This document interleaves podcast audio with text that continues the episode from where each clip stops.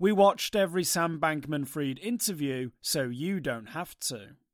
It's been an exhausting week for every person even remotely involved with the cryptocurrency industry. The collapse of FTX and Alameda Research has brought with it what would be normally written off as FUD, or fear, uncertainty, and doubt. For the first time, it's accepted as possibly worth listening to. Exchanges are scrambling to show proof of reserves. Apparently, customer funds are reserves now. Traders are telling people to get their funds off exchanges. Executives are tweeting to calm markets. All in all, it's a collapsing circus tent filled with clowns.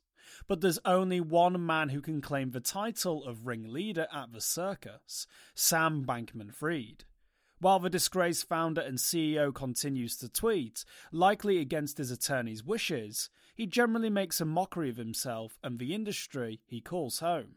Protos has passed the time by going back and watching hours of past interviews. Just one month ago, Bankman Fried said he had plenty of cash to spare, depending on how you look at it. Quote, I think we have upwards of a billion dollars. There's some definitional issues here which are worth noting around regulatory capital, but we still have a fair amount of dry powder. End quote. In that same interview with Bloomberg Crypto, Sam Bankman Fried responded to criticism that he held too much influence over the industry. He said, quote, I mean, I would love someone else to go backstop the industry. I think it's better for me to do it than for no one to. My goal is not to be monopolizing. My goal is to make sure that customers are protected, end quote. Here's a few more interviews that look quite different in the light of day. Sam Bankman Fried felt good about the impact he'd have. Sam Bankman Fried appeared on crypto journalist Laura Shin's Unchained podcast in October. She asked him how he planned to manage risk. Quote, I think there are a lot of things you can do that can help quite a bit. A big piece of this is taking actual collateral and being careful about what that means. A lot of people thought they had taken collateral from Three Arrows Capital. Some of those had actually taken collateral. Others took on the same Grayscale Bitcoin Trust as collateral that six other people had taken, being ready to margin call people if necessary. End quotes.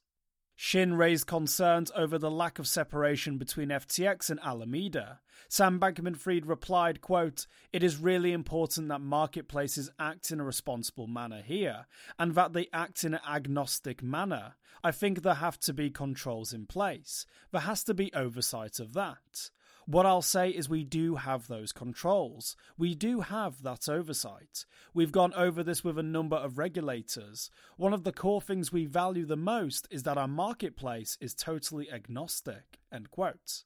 Sam Bankman Fried also weighed in on how he felt about the morality of his business. Quote, Ultimately, I would not want to be doing something destructive with my day job, and I don't think I am. I feel good about a lot of the impacts that I think we're going to have. Quote, We try not to empty the coffers. CNBC interviewed Sam Bankman Fried that same month, describing him as a savior and the Michael Jordan of crypto.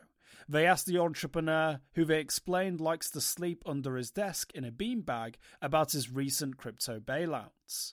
Quote, What we basically came to believe was the following First of all, it's just backstopping customers and making sure they're protected. But second of all, stopping contagion from spreading through the ecosystem, right? End quote. The reporter asked if the firm still had enough cash for another bailout. Quote, Yeah, we do. And we tried to keep that on hand, like we try not to empty the coffers, so to speak. End quote dipping into customer funds. In July, Bloomberg columnist Matt Levine also asked the entrepreneur why Alameda Research bailed out firms like BlockFi and Voyager. Bankman Fried laid out a hypothetical scenario where a firm is out of funds and suggested he can step in to prevent that firm from resorting to desperate and illegal actions, like dipping into customer funds. Quote, for a relatively small incineration of money, we can make underwater firms able to keep operating and not cause contagion or experience customers losing assets.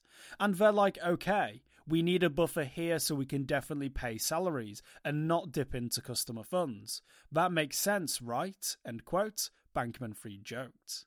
Levine and the audience laughed. Quote, because otherwise they would dip into customer funds, the journalist said. Quote, well, depending on the company, right? Bankman Fried replied. Quote, otherwise maybe they would declare bankruptcy, or maybe they would dip into customer whatever. There's a lot of unpleasant choices there, right? End quote. Rigorous schedules leads to failure, Sam Bankman Fried preached. In a Forbes interview six months ago, Sam Bankman Fried explained how he ran his business, sharing tips about leadership, time management, and effective altruism. Quote, My schedule's all over the place. That's intentional, he said. Quote, If you have an incredibly regimented schedule, especially when you're running a company, there's no chance it's going to lead you in the right place. End quote.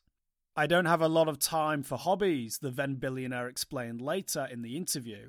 Quote, I play some League of Legends, quite badly. I watch way too much sports in the background. I like multitasking, and so I will often have something up in the background. I play games. I daydream, play badminton. End quote. The entrepreneur also stated he's learned a huge number of small things over the years, and one thing was how to manage a team. Quote, I was presented with times when members of our team disagreed with each other, disagreed with me especially. My job is to make sure, one way or another, that we do the right things and we get through them. End quote. Quote, Crypto is a collective fiction. End quote. Way back on a Solana podcast in 2020, Sam Bankman Fried shared a curious hypothetical. Quote, I would never do this, but at some point, when you see stupid enough projects, we all sort of sit back and we're like, oh god damn it, let's start making a lot of chains, you know? Pass them out to people and say, here's your chain. Tell whatever story you'd like. Keep half the tokens, I'll take the other half. You can thank me later for this idea. End quote. Sam Bankman Fried implied everything wasn't real, anyways. Quote, I think crypto is sort of a collective fiction that we're writing, you know? End quote. So where does it end for Sam Bankman Fried? Quote, You can only make so much money, he said, when asked this very question on the podcast. Quote, Well, I don't know if that's really true.